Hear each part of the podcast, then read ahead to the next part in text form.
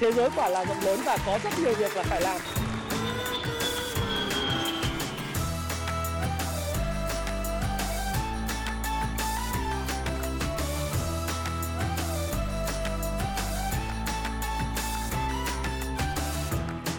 Thực ra thì tôi biết là livestream vào khoảng giờ này và đặc biệt trong lúc thị trường tăng điểm thì chắc là ít người theo dõi. À, nhưng mà cũng ờ, chia sẻ với các bạn. Đấy là khi mà livestream thì ờ, à, cơ bản là tôi muốn chia sẻ với bạn là nếu mà thị trường có giảm hay thị trường tăng thì tôi luôn luôn có mặt đồng hành với tất cả anh em thế thì uh, xin chào công công kiều uh, thành sn8 hello đấy Hôm nay chắc mọi người thấy vui hả? Xin chào tỉnh thức ha. Chào Hậu Phạm, bé Nam và chào Khánh. Xin chào Trung Hiệu, ờ, chào Ben. Hôm nay mọi người tôi nghĩ rằng là sẽ thấy vui hơn. Tuy vậy có một vài những cái gợn vẫn còn ở trên thị trường. Hiện tại thì à, chúng ta vẫn thấy là trong danh mục VN30 của chúng ta thì vẫn còn có Novaland phát đạt đang sàn. À, đừng spam em ơi. À, nếu em muốn chốt lời thì em cứ chốt lời đi. Em à, tại sao em phải spam mà đấy làm gì? Đúng không? Em muốn người ta chốt lời để em mua hàng của người ta giá thấp à? Đúng không? Thì thực sự là Ờ, tôi cũng sẽ nói với các bạn là ngày mai thì thị trường ờ, tôi thì không có quảng cầu pha lê nhưng tôi sẽ có những cái diễn biến tâm lý để có thể chia sẻ với anh em rồi xin chào Lê Văn Tuấn chào anh em Ừ. Hello Vũ Toàn bất động sản Thái Bình à. Hôm nay thì vui nhưng mà có một cái muốn chia sẻ với mọi người đấy là cái uh, khi mà mình có những cái bán giải chấp của các cái ông chủ ấy thì uh, nó phải có những cái mà chúng ta phải có cái cái giải pháp để mà ứng phó thế thì uh, chúng ta cũng thấy là thị trường ngày hôm nay Kết thúc phiên là lên 969,26 điểm, tăng 2,8%. Và đa phần là những cái cổ phiếu mà thuộc VN30 thì đều tăng điểm. Nước ngoài có phiên mua dòng rất lớn. Đấy, nếu mà tính đến thời điểm này là 9 phiên mua dòng liên tiếp. Đấy. À, ngày hôm qua là 8 phiên thì hôm nay mua dòng là 1.508 tỷ.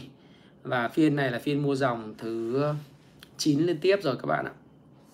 Đấy và nếu mà chúng ta nhìn theo phần mà những cái nỗ lực phục hồi đấy thì tất cả những ngành chính như bất động sản chứng khoán thực phẩm khu công nghiệp thép đấy, rồi à, là phục hồi mạnh trong đó thì ngân hàng phục hồi là thấp nhất về mặt uh, những cái lưu ý trên thị trường hiện tại thì chúng ta cũng nên có một cái lưu ý. Tôi hôm nay sẽ không có nói chuyện được với nhiều các bạn trong thời gian dài tôi chỉ có khoảng 30 phút để trò chuyện với các bạn thôi vì tôi đã hứa với bạn là trong lúc thị trường có giảm hay thị trường lên thì luôn luôn có mặt tôi. Thì các bạn cần lưu ý điểm gì? À, tiêu đề của tôi là liệu cái đợt bán giải chấp đau thương của các ông chủ này đã kết thúc chưa? Thì chúng ta thấy là có 3 điểm đáng lưu ý trên thị trường ngày hôm nay đó là cổ phiếu của Novaland tiếp tục ở mức giảm giá sàn phát đạt ở mức sàn à, cổ phiếu EIB ngân hàng Eximbank ở giá sàn À, Eximbank ở giá sàn nhưng có một điểm thú vị là thanh khoản của Eximbank ngày hôm nay đã lên tới gần 51 triệu cổ phiếu. À, đây là một cái điều vô cùng tích cực đối với lại Eximbank và tôi nghĩ rằng là cũng sẽ tích cực và là tín hiệu cho những cái chuyện của uh, Novaland. Tôi không biết phát đạt như thế nào nhưng mà cổ phiếu Novaland có thể sẽ có những cái đợt mà giải cứu của giải cứu các ông chủ chứ thị trường sẽ giải cứu các Novaland trong một vài phiên tới. À, tôi không biết là ngày mai tôi cũng không biết có thể là tuần sau nhưng với tín hiệu từ Exim Bank à, xin phép là tôi không có được tiết lộ những cái thông tin đằng sau. Nhưng uh, chia sẻ với các bạn là với những điều đang xảy ra tại Exim Bank cổ phiếu của Exim Bank. Chính xác là như vậy nhưng tại không phải là ngân hàng. Ngân hàng thì họ vẫn hoạt động bình thường thôi hoạt động rất tốt. Thì ngày hôm nay uh, bên chỗ cổ phiếu của Exim Bank khớp là 51 gần 51 triệu cổ uh, và đã bán ra được rồi. Thì có lẽ uh, chúng ta sẽ đợi tín hiệu vui mừng đến từ Novaland. Uh, còn phát đạt thì tôi không biết trong thời gian tới. Thời gian tới thì sẽ rất nhanh. Sẽ rất nhanh. À, sẽ giải cứu các ông chủ, và chính các ông chủ là những người giải cứu mình. À, có thể là ngày mai họ sẽ giải cứu cổ phiếu của chính mình và họ giải cứu họ.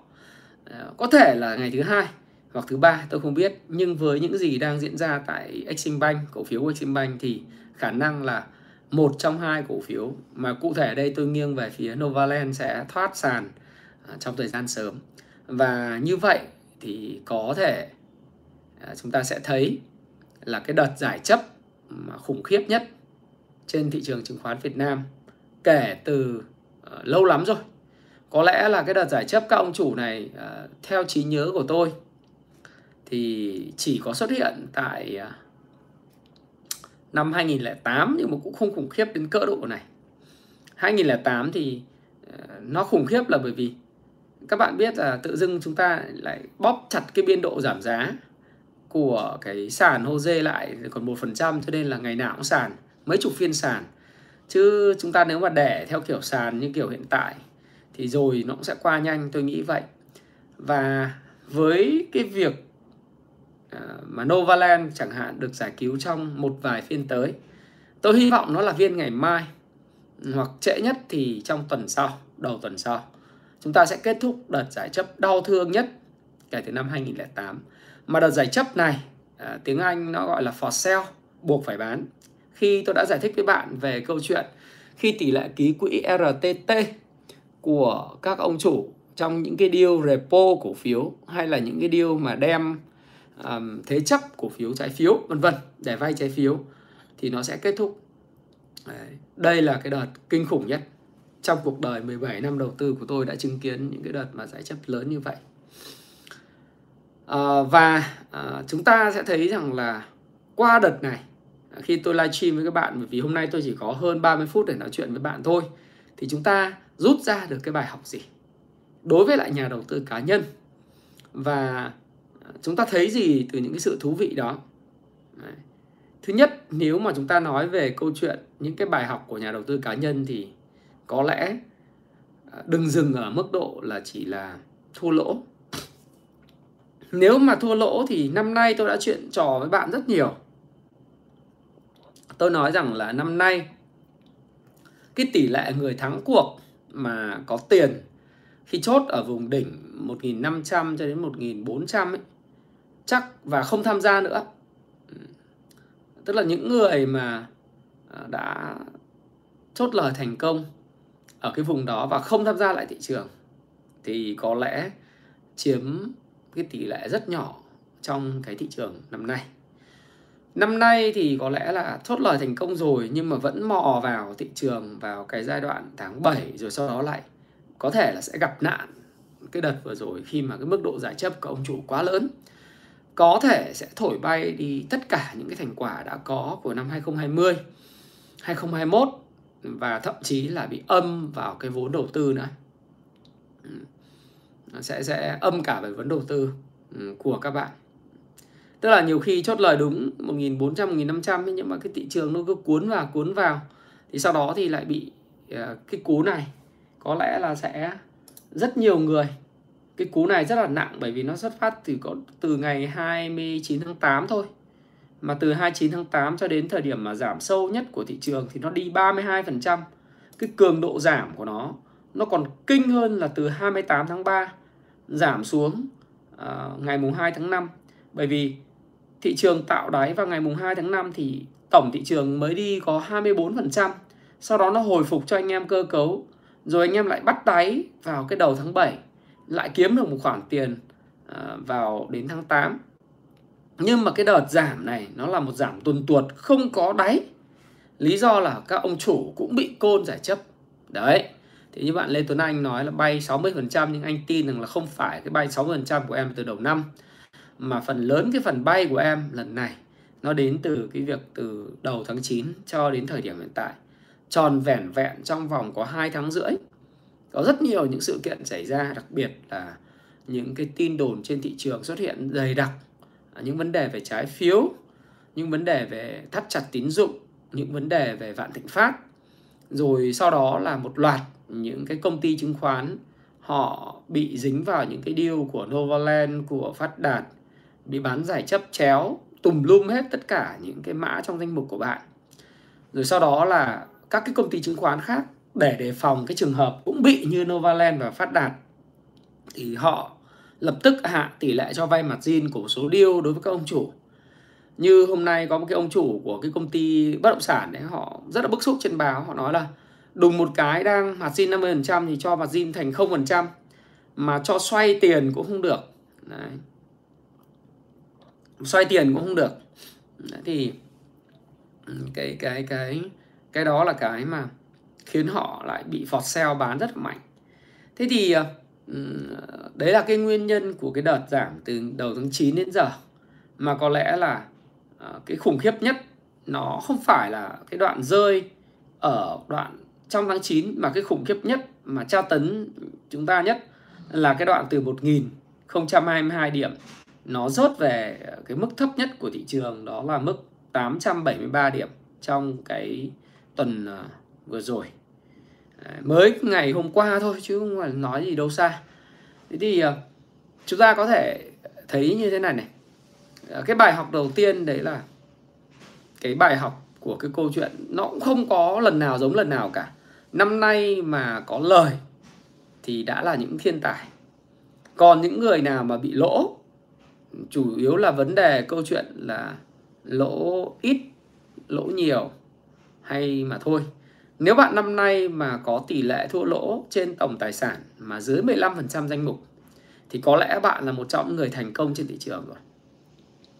Đại, đại đa phần giống như bạn Lê Tuấn Anh bạn vừa chia sẻ là có những cái thua lỗ mà lên đến 60% danh mục.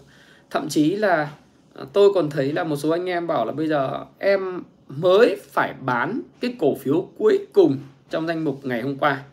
Vào thời điểm buổi sáng gần như tất cả mọi người chịu không có nổi và bán ra chấp nhận cắt lỗ thua lỗ đến 70% 80% danh mục Đấy, thì thì đó là một trong những cái mà um, nó đau đớn bạn nghĩa âm có 17% là tôi nghĩ cũng thuộc diện là chấp nhận được nhất là đối với lại những F0 mà mới tham gia thị trường mà mới chỉ uh, âm 17% là hạnh phúc đấy ừ. 44% là bình thường bạn xem các quỹ nếu mà sau cái đợt này ừ, nếu mà tính sau đợt này chắc là họ phải âm đến 60 70% rồi. Quỹ họ cũng còn như vậy đúng không? Các nhà đầu tư cá nhân thì là bị vạ lây trong cái câu chuyện của trái phiếu, vạ lây trong cái câu chuyện của cái giải chấp các cái ông chủ rất là lớn. Rất là lớn. Đặc biệt là một số bạn lại còn à, đi vay mặt zin đa phần là mọi người tham gia vào thị trường ấy thì mọi người sử dụng margin một cách vô tổ chức không có bất cứ một cái quy luật cũng như không có bất cứ một cái à, ăn học và phân bổ tài sản là gì. Để thành công trên trên thị trường chứng khoán thì cái chuyện thua lỗ thì tôi thấy là nó bình thường. Ừ. Không như hôm trước tôi nói với bạn ấy thua lỗ là chuyện bình thường của nhà binh ừ. những cái thiên tài như Tào Tháo còn chết thì chết lên chết xuống Lưu Bị đấy. Thua trước khi gặp uh, uh, từ thứ đúng không? uh, Ờ, thì cũng ờ, cũng cũng cũng đánh trận nào thua trận đó. Nhưng không bỏ cuộc. Mặc dù có hai dũng tướng là trương phi với lại lại quan văn trường hộ tống nhưng mà đánh trận nào chết trận đấy. Cho đến khi gặp uh, từ nguyên trực thì và sau đó là ra cắt lượng thì mới thắng.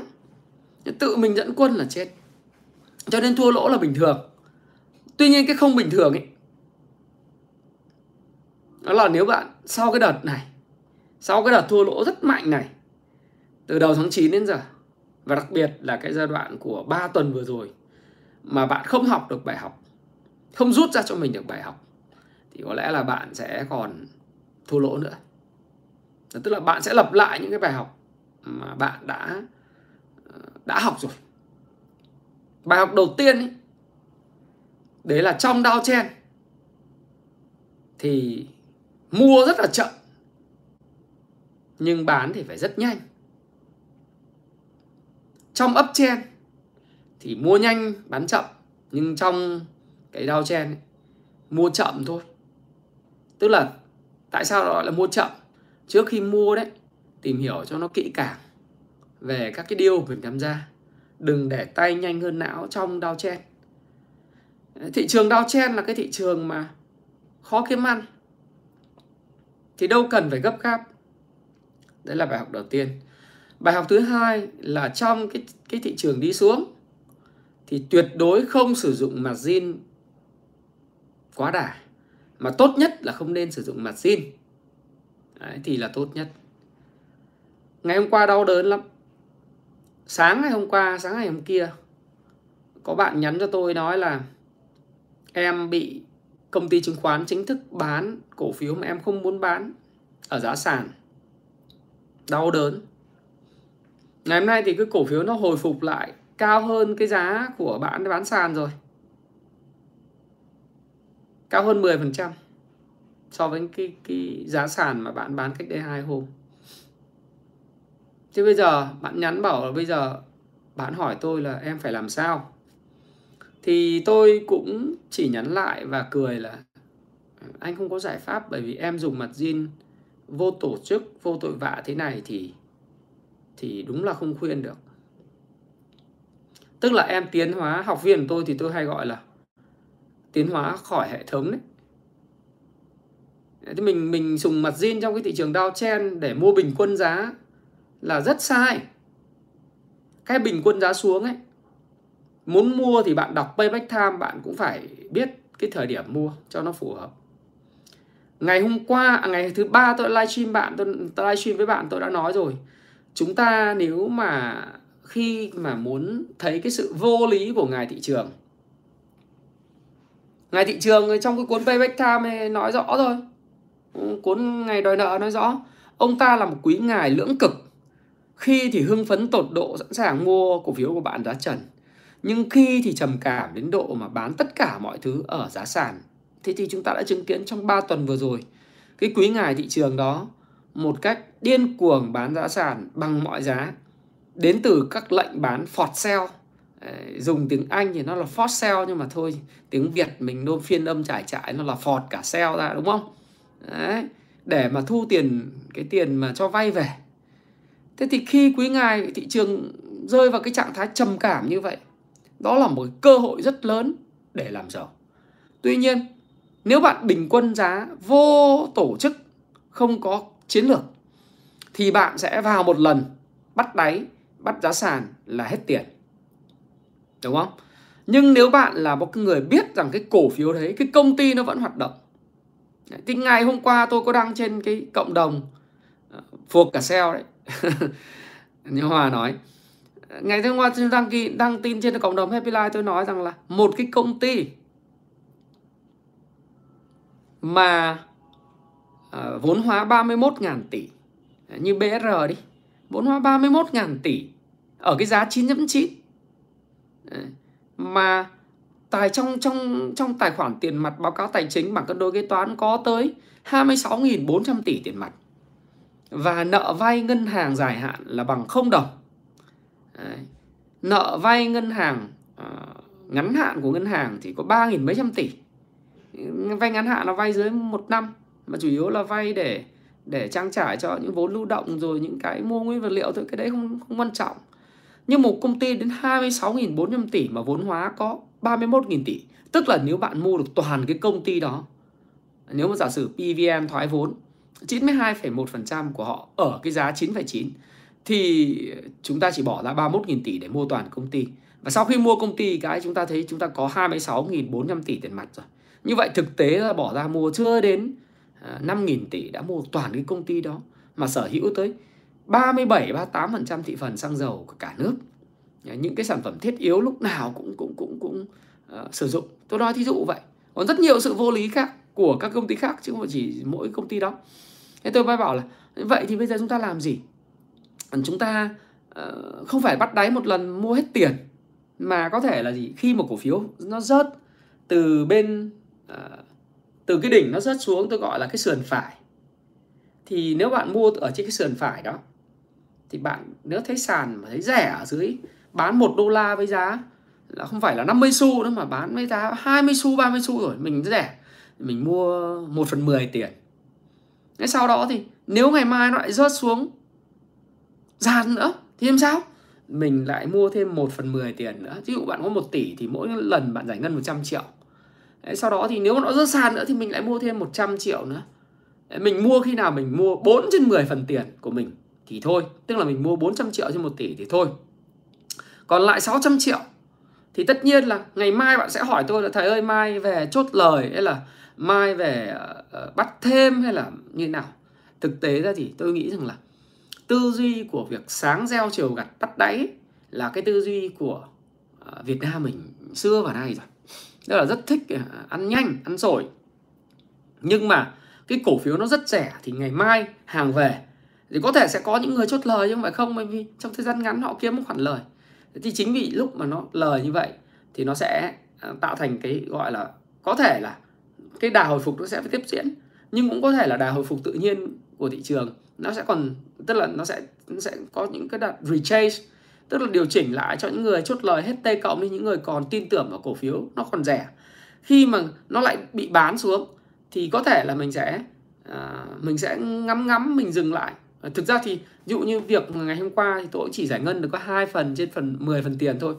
Thì ba phần và bộ, phần thứ ba và phần thứ tư ấy thì tôi sẽ đợi cái đợt mà chốt lời ngắn hạn của các cái người mà họ không quan tâm đến giá trị họ chỉ quan tâm đến họ bắt láy và kiếm tiền. Thế thì những người không quan tâm giá trị thì họ sẽ chốt lời. Và mình sẽ là canh để cho họ chốt lời những giá rẻ rẻ rẻ. Và khi có lực à, thế rẻ quá thì mình lại mua thêm một phần tiền nữa. À, mình mua đến 4 phần thì thôi. Còn 6 phần thì mình đợi cái thị trường chung. Nó có bùng nổ theo đà. Nó đi vào cái thị trường đi ngang sideways thì chúng ta sẽ thấy rằng là mình sẽ giải ngân ở cái sườn trái. Cái cổ phiếu mà nó đi lên thế này gọi là sườn trái còn nếu cổ phiếu đi xuống nó gọi là sườn phải. Đấy. À, em bán sàn từ sớm định à, hôm nào côn chéo thì mua đúng không giải tán luôn hả? Thế thì đó rớt xuống nó là sườn trái còn đi lên nó là sườn phải. À, rớt xuống là sườn phải còn đi lên là sườn trái. Ở sườn phải chỉ mua 4 trên 10 phần tiền thôi. Nhưng ở sườn sườn trái thì mình mua 6 trên 10 phần tiền còn lại. Chỉ khi nào thị trường nó có bùng nổ theo đà có thể bùng nổ theo đà nó sau hai đáy hoặc là hoặc là nó sẽ không, cái đáy thứ hai nó sẽ cao hơn đáy thứ nhất. Thì lúc đó là lúc mình sẽ giải ngân 6 trên 10 phần tiền còn lại của mình. Bởi vì mình tin vào cái công ty. Mình tin vào không phải công ty không, công ty không phá sản được đâu. Công ty nó định giá quá thấp, P trên B chỉ bằng 0.6 tiền mặt một đống, vay nợ không có, rẻ như thế. Thì thì không có cái cách nào để mà mà mình phải sợ cái công ty nó phá sản cả mà càng rớt nó là cái cơ hội lớn để bạn giàu có trong dài hạn. Đấy, đấy là cái cách à, rất hay của cái người đầu tư đầu tư mà dài hạn nhìn dài hạn một chút. Chứ bạn mà tôi không phải là nhà đầu tư giá trị nhưng tôi biết giá trị của công ty. Và tôi cũng không phải là người mà có thể cầm à, vài năm khi mà mua ở đỉnh giá. Nhưng mà khi mua ở đáy thì tôi có thể cầm vài năm là bình thường. Đấy. còn bạn muốn định nghĩa là nhà đầu tư giá trị là người mua và nắm giữ dài hạn mọi lúc mọi nơi đấy là việc của bạn không phải việc của tôi. Việc của tôi là gì? Nếu tôi mua được ở vùng đáy à, ở vùng đáy mà tôi thấy nó rẻ rẻ vô cùng rẻ tôi có thể sẵn sàng cầm vài năm đối với một cái cổ phiếu. Bởi vì tôi tin rằng là trong dài hạn à, giống như là ông uh, Howard Marks ông nói đó là bản lắc mà bản bản chất của con lắc chu kỳ là trong dài hạn nó sẽ trả lại cái giá cho bạn ở mức giá rất là, là tuyệt vời. Và tôi đợi cho ngày thị trường lại lại hưng phấn trở lại. Và những cái vấn đề của thị trường thì rồi nó cũng sẽ qua. Những cái mà căn nguyên của cái câu chuyện trầm cảm ngoài thị trường như là tín dụng như là trái phiếu như là những vấn đề vân vân và vân vân. Thì trong tuần tới chúng ta sẽ phân tích nhiều hơn về câu chuyện gói giải cứu bất động sản của Trung Quốc. Liệu chúng ta có giải cứu bất động sản như vậy không và những cái điểm đặc biệt như thế nào ở bất động sản Trung Quốc họ được giải cứu, chúng ta sẽ nghiên cứu. Cái câu hỏi đầu tiên đó là liệu Việt Nam có nên giải cứu bất động sản không là cái nhất. Cái thứ hai là chúng ta nên giải cứu như thế nào, chúng ta sẽ cùng bàn trong video tuần tới. Và như vậy bạn sẽ thấy rằng thị trường thì tất cả những cái vấn đề của nó ờ, nó đã xảy ra rồi. Và côn chéo, phọt xeo phọt xiếc thì ờ, sẽ sẽ sẽ qua. Hoàng Vương nói đúng là tâm lý con người lúc nào cũng sợ hết phần, phải mua bằng mọi giá nhưng thực tế phần nó còn nhiều. Bởi vậy mới sinh ra phân tích kỹ thuật. Bạn có phân tích kỹ thuật thì rất tốt. Thí dụ như bây giờ chúng ta nhìn cái nến tuần của index ở thời điểm này là rất là là chất lượng. Là một cái nến phản công tôi nghĩ rằng là kết thúc cái đà giảm. Rất là ấn tượng. Và có thể đây là đáy dài hạn của thị trường. Không chừng đây là đây là đáy của dài hạn thị trường. Đây đây có thể là một cái vùng đáy dài hạn thị trường này ừ. thế thì nếu mà trong trường hợp mà bạn thấy rằng là đây là cái cơ hội thì hãy nghiên cứu công ty của mình một cách cẩn trọng Đấy. và và phải rất cẩn trọng trong việc xài cái margin ở vùng này tôi không khuyên bạn xài margin có một số công ty chứng khoán tùy tiện cấp margin cho các cái công ty uh, có các mã ở trên sàn upcom thí dụ uh, như thế. Nhưng họ thay đổi cái tỷ lệ mặt gin theo ngày. Hôm thì 40%, hôm 30%, hôm thì 50%. Bạn cái này thì là nếu mà theo trong danh sách mặt gin của Ủy ban chứng khoán nhà nước thì không có bởi vì nó không phải là trang trên sàn HOSE à, nhưng họ lách luật bằng cái hợp đồng cho vay ba bên. Là bạn vay của tư nhân để đầu tư chứ không phải là bạn vay của công ty chứng khoán. Nhưng mà tỷ lệ của họ thay đổi theo ngày mà bạn dùng margin trong giai đoạn này thì bạn, nói thật, cái bài học nó mới gần đây, bạn không nên. Tôi tôi khuyên vậy, có rất nhiều người khát nước, cờ bạc, thích kiếm nhanh, sáng gieo, chiều gặt. Ừ, cái cái tư duy đó thì thì gặp những cái chuyện hợp thị trường nó biến động mạnh như thế này, chắc chắn là chết. Nghĩ dài hạn một chút, nếu mà mình mua ở cái vùng rất rẻ, P trên B nhỏ hơn một đó. À, PE trong 2023 mà tính ra nhỏ hơn cả 6 PB nhỏ hơn 1 ở mức 0.7 rồi mức 0. 0.6 0.7 thì tự tin mà nắm giữ ừ, dài hạn kiểu gì kiểu P trên B 0.8 P trên B 1 thì, thì thì cứ nắm dài hạn là thẳng nó cũng giống như mình mua đất nhưng mà mình đừng mua một lần hết ở cái sườn bên bên trái lúc mà nó tăng thì mình mới, mới tăng thêm vị thế. Chứ mình mua hết đến lúc nhỡ nó giảm nữa thì mình không có tiền để mình mua nó phí ra cái bài học là như vậy. Và tôi giải thích bởi vì có một số người hỏi tôi là thầy giải thích cho em cái sườn trái sườn phải nó thế nào? Đấy. nhưng còn cái việc giải chấp của ông chủ thì à, đau thương quá. Có lẽ ngày mai ngày mốt ngày mai và thứ hai hoặc thứ ba thì nó giải quyết xong cái câu chuyện của Novaland chúng ta nhìn thấy Exim Bank thì chắc là Novaland sẽ được giải cứu sớm thôi. Và cái câu chuyện đấy thì sau khi được giải cứu thì thị trường có thể nó sẽ có những cú phục hồi tốt đấy. Đà phục hồi này của thị trường thì cũng không nói được gì nhưng mà hiện nay tay to vào mua khá là nhiều ở vùng đáy. Thì cái mức phục hồi nó cũng có thể đến 1040 1000 1040 đấy, chứ không ít đâu. 1030 đấy, chứ không ít đâu. Rồi phục hồi tốt đấy. Ờ, Vingroup thì họ xuất khẩu được xe VinFast mấy ngày hôm nay, trần suốt, phải không? Rất là tốt. Ờ, hỗ trợ cho tâm lý thị trường. Đấy. thì tôi nghĩ là tuần này là có thể là cái đáy dài hạn của thị trường. Tất nhiên cái đáy dài hạn thì có phải test đi test lại một hai lần. Nhưng mà tôi thì tôi tin một điều là đây là đáy dài hạn rồi. Đấy là ý kiến cá nhân của tôi mọi người trên 18 tuổi rồi, đọc kỹ cái tuyên bố miễn trách của tôi mỗi cái video. Là cái ý kiến cá nhân có thể sai, nhưng mà sẽ giúp cho các bạn thêm góc nhìn. Mua bán gì thì các bạn tự chịu trách nhiệm với hành vi của mình và tất cả mọi người chia sẻ bao gồm cả tôi mang tính chất là tham khảo thôi. Thế thì chia sẻ với bạn như vậy. Hòa phát thì tốt quá rồi. Ờ, tốt quá là ở vùng giá thôi. Sẽ có thể có những cái khó khăn về kết quả kinh doanh của ờ, quý 4 và có thể cả 2023 nhưng mà cái vùng giá này thì nó chiết khấu rất là sâu rồi. Đúng không? Quá sâu cho một cái cổ phiếu hàng đầu. P trên B của Hòa Phát cũng về 0,9 lần.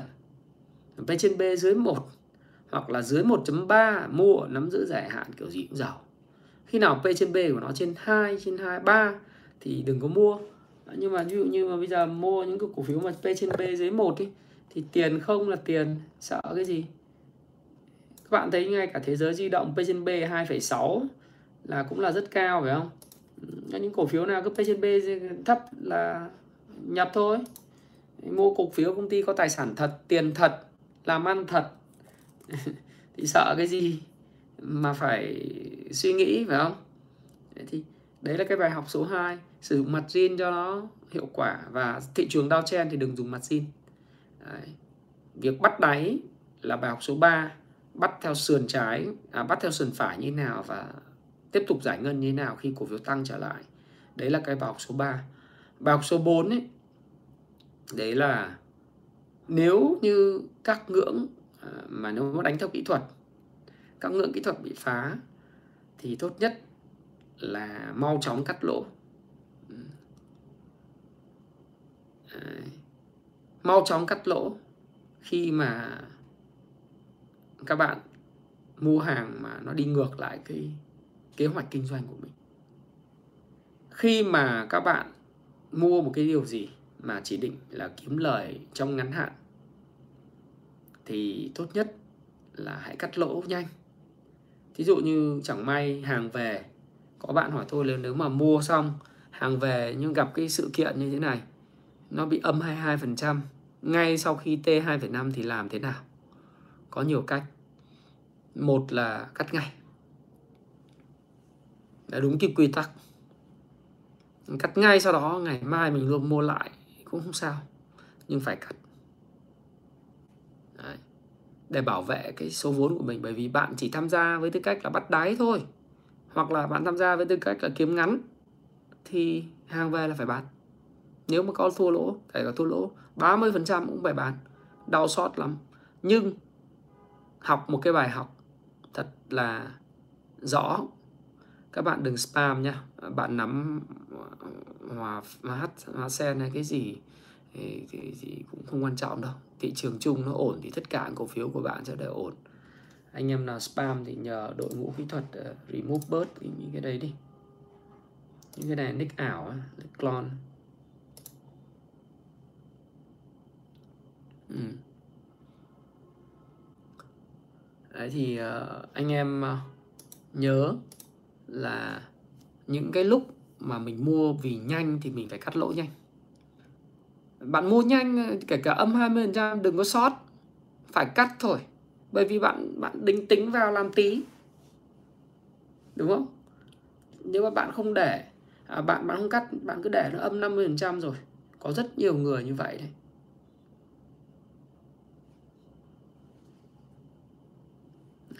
Có rất nhiều người là là là hàng về âm 20% không cắt. Thế thì cái sự kiện điên cuồng nó làm cho âm 50% đấy là cái bài học lớn. Họ chỉ định đánh ngắn thôi.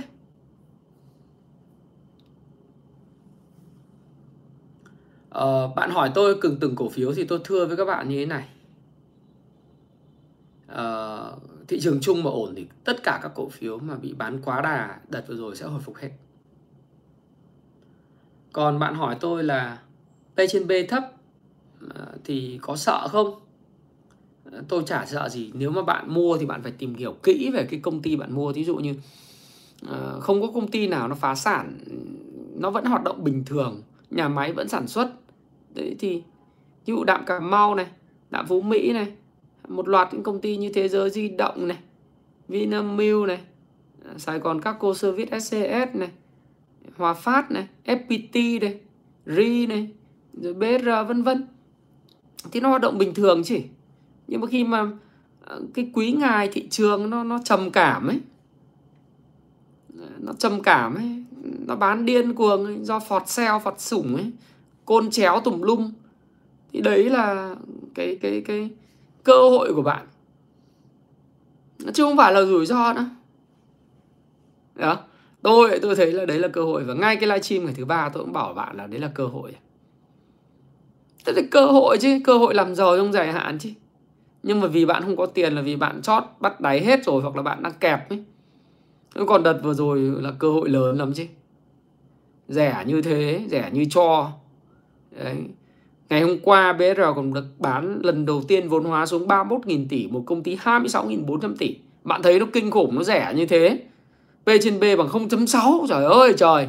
Một cái công ty mà lợi thế cạnh tranh như vậy, thương hiệu mạnh như vậy, mà mà lại bị bán vô lý thì đấy là cơ hội trời ban. Hòa Phát cũng vậy.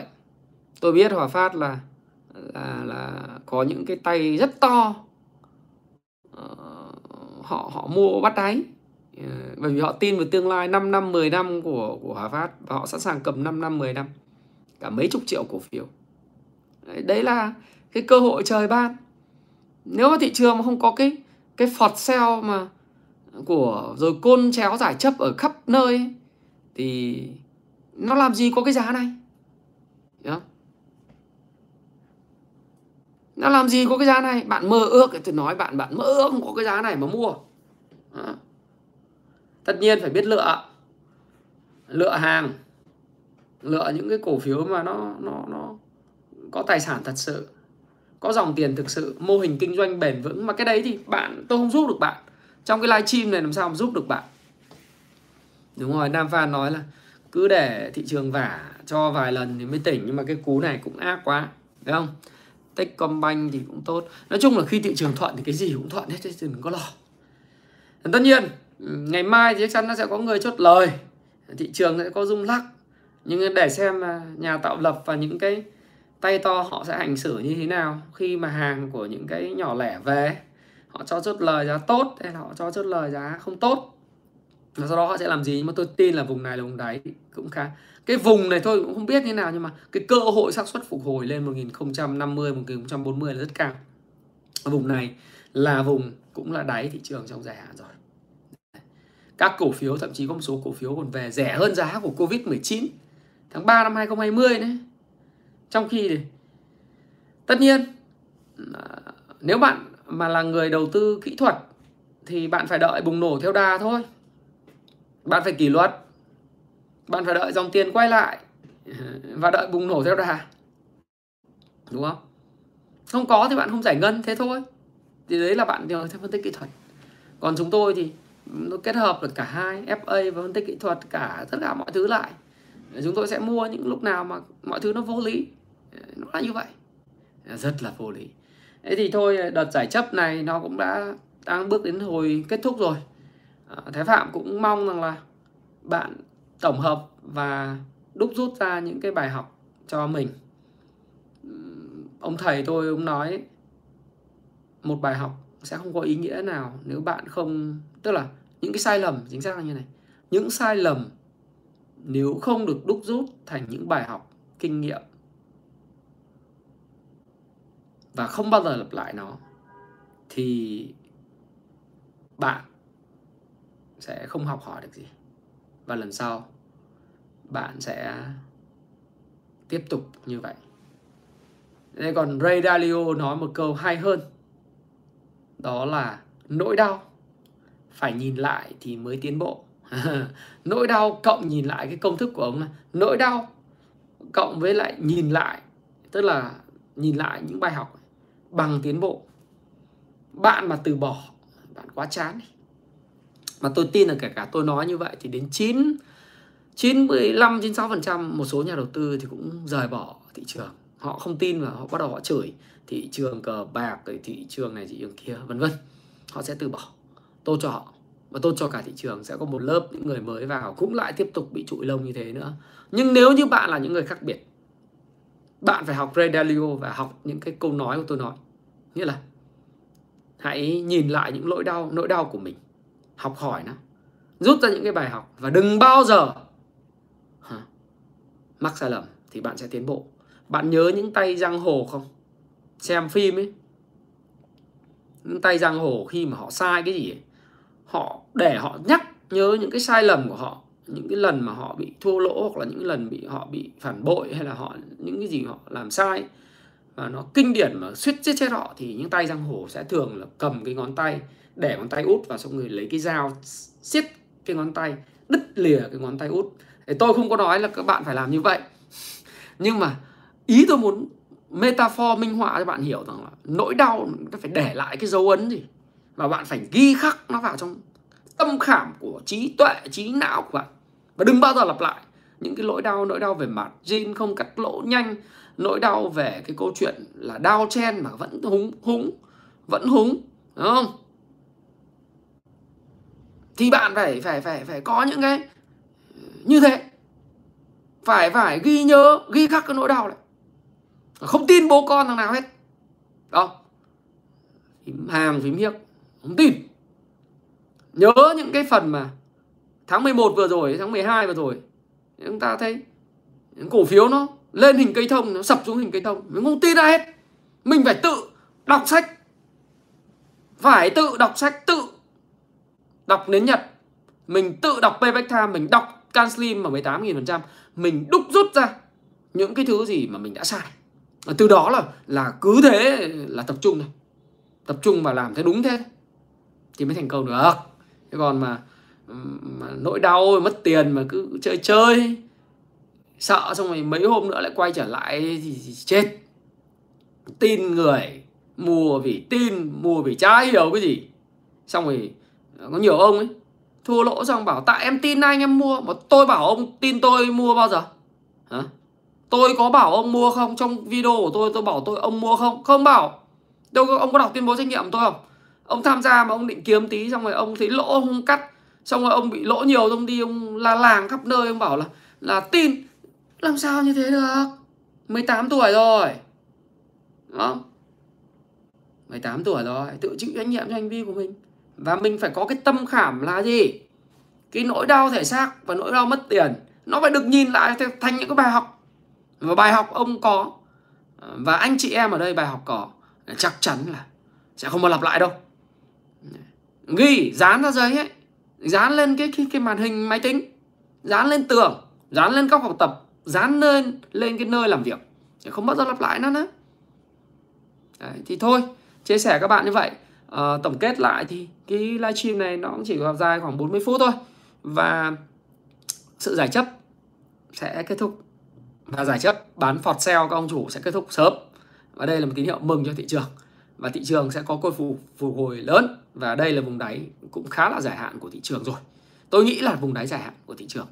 Còn lại thì những câu chuyện về các bạn sẽ nghe những câu chuyện về khó khăn tín dụng những câu chuyện lãi suất những câu chuyện đấy thì nó cũng đến mức độ này thôi.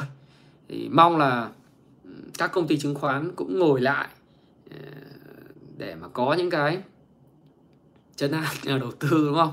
Hướng dẫn nhà đầu tư rồi hợp tác với nhau để mà có cái tạo lập thị trường nó ổn định hơn. Tôi nghĩ thế. Chứ còn cứ tiếp tục ờ, cứ, cứ như thế này thì đuổi khách hết. À, tất nhiên là không phải là, là lỗi à, chỉ đổ lỗi họ nhưng mà đại khái là họ là nhà tạo lập thị trường họ phải nuôi dưỡng thị trường. Còn chúng ta chúng ta hãy rút cho bài học của riêng mình. Và thái phạm cảm ơn bạn đã lắng nghe và chia sẻ với thái phạm. Hôm nay livestream hơi ngắn vì ông ờ, tôi cũng có thời gian rảnh một chút thôi. Mong là các bạn uh, thấy nó hữu ích. Và ngay lập tức sau khi xem video này tôi muốn bạn dừng lại xem lại tất cả những khoản giao dịch của bạn trong thời gian vừa rồi. Viết ra những cái bài học viết viết ra những cái sai lầm và thề là sẽ không lặp lại nó. Không đến mức đừng bao giờ cắt tay như tôi nói nhé Ờ, nhưng mà bạn xem những người giang hồ để bạn hiểu là người giang hồ khi mà họ sai họ làm gì để mà mình có quyết tâm làm. Ờ, không không phải như thế nhưng mà đại khái là ờ, phải có quyết tâm để lại một dấu khắc. Ok? Rồi, hãy dừng lại cái video này và hãy xem lại những cái bài học của mình. Và thái phạm, cảm ơn bạn rất nhiều. Hẹn gặp lại các bạn trong video tiếp theo. Hẹn gặp lại trong nhịp đập thị trường của tuần mới và những short video của thái phạm. Vào ngày chủ nhật rồi những short video liên tục. Xin chào và xin hẹn gặp lại các bạn trong video tiếp theo. Cảm ơn tất cả các bạn ok.